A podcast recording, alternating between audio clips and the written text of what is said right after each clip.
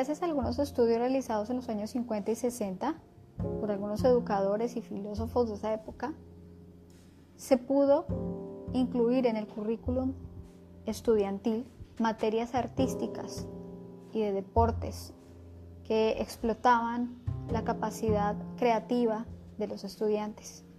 Pero esto no fue así en el siglo XIX y en la primera mitad del siglo XX. Yurani, ¿nos podrías explicar cuáles fueron las fases y las etapas de la educación en Colombia hasta este momento?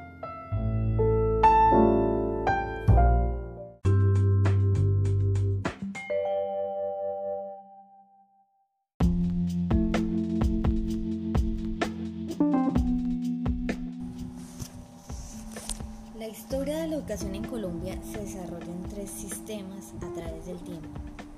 En resumen, el recorrido se desarrolla en tres fases.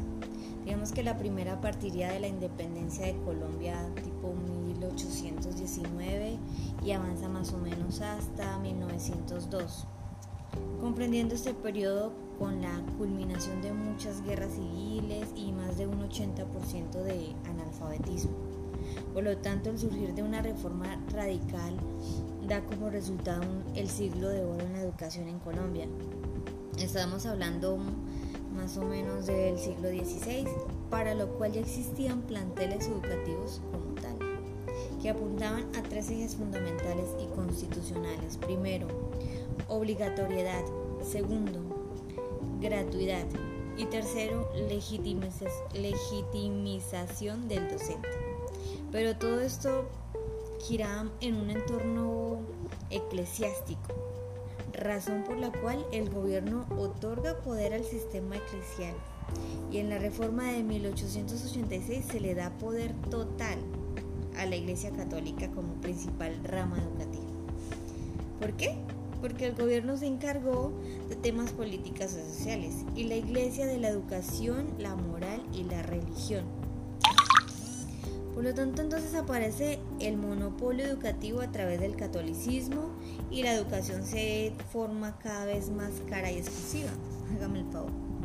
Y ahí aparece la segunda fase, 1903, recorre más o menos hacia el siglo XX, entonces sigue con el mismo lineamiento, legitimidad de docentes sí, gratuidad sí, pero no es obligatorio.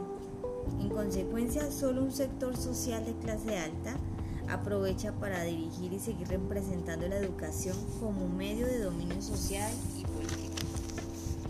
Pero aparece una tercera fase y tiene punto de partida la constitución de 1991, estamos hablando más o menos de más de 29 años aproximadamente, y avanza incluso hasta la fecha. Esta fase mantiene dos clases de formación, eclesiástica privada y la otra recursos públicos para clases de baja social, de, posición social baja.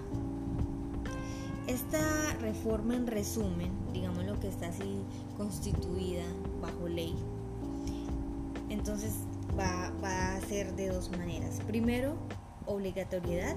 Entre los 5 a los 15 años el Estado y familia son responsables de la educación Segundo, libertad de enseñanza, cátedra y aprendizaje. Tercero, la educación es un derecho y un servicio público y le da autonomía a las universidades para regirse bajo su propia ley.